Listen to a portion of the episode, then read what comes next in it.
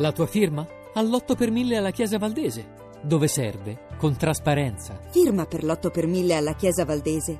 Non un euro alle spese di culto. www.8per1000valdese.org io vado dunque da Maria Letizia Gardoni, Presidente dei Giovani Coldiretti. Cerchiamo ora di, di, andare oltre eh, ragionando anche sul fatto che spesso un'agricoltura che cerca di non utilizzare certe sostanze risulta addirittura più conveniente. Eh, lei ha scelto il biologico perché, dove, a quali condizioni economiche?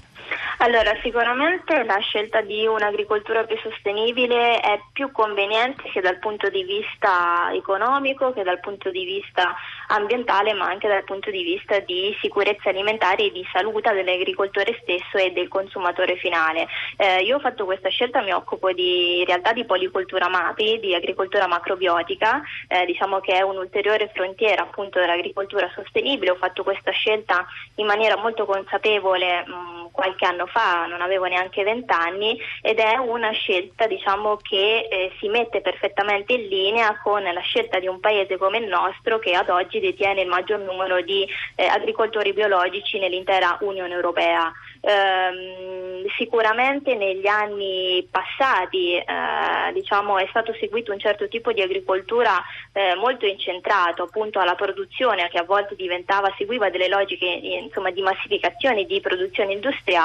eh, piano piano negli anni soprattutto le nuove generazioni hanno portato una maggiore sensibilità, eh, si è capito che il nostro paese può ripartire non solo a partire dalla campagna italiana, dal cibo italiano, ma a partire da una campagna italiana di un cibo italiano che sia eh, gestito e mantenuto con tecniche appunto sostenibili dal punto di vista soprattutto ambientale. Questa...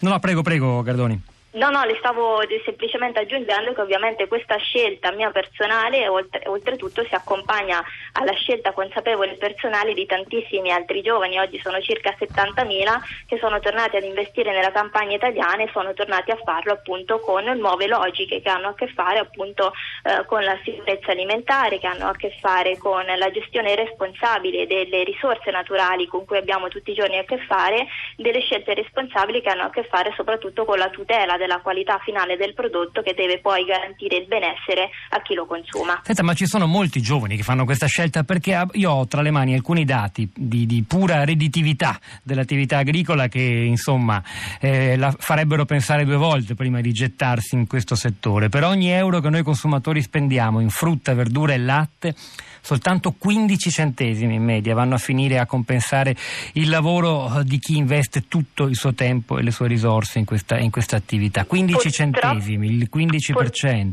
Purtroppo questo è un dato molto reale che fa molto male e che tra l'altro racconta quello che Coldiretti denuncia eh, ormai da circa vent'anni a questa parte che è ehm, eh, diciamo il valore aggiunto che l'agricoltore perde nel momento in cui il suo prodotto deve seguire più passaggi di mano all'interno della grande distribuzione.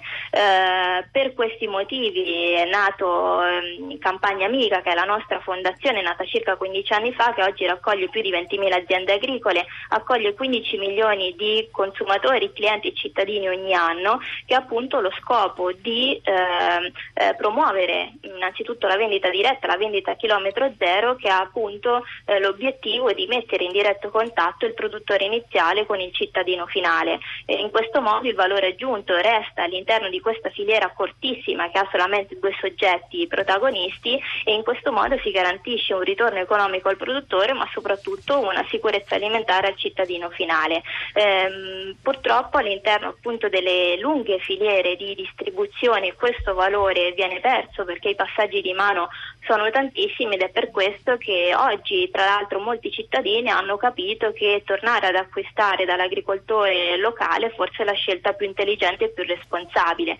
Poi c'è anche da dire che alcune catene della grande distribuzione negli anni mh, hanno capito appunto il valore di, eh, diciamo, di, esporre sui propri scaffali innanzitutto prodotto 100% italiano ma anche prodotto locale degli agricoltori locali. Alcune compagnie lo stanno facendo, alcune aziende di distribuzione lo stanno facendo, sono ancora poche rispetto al totale ma è sicuramente eh, un percorso, un trend in crescita.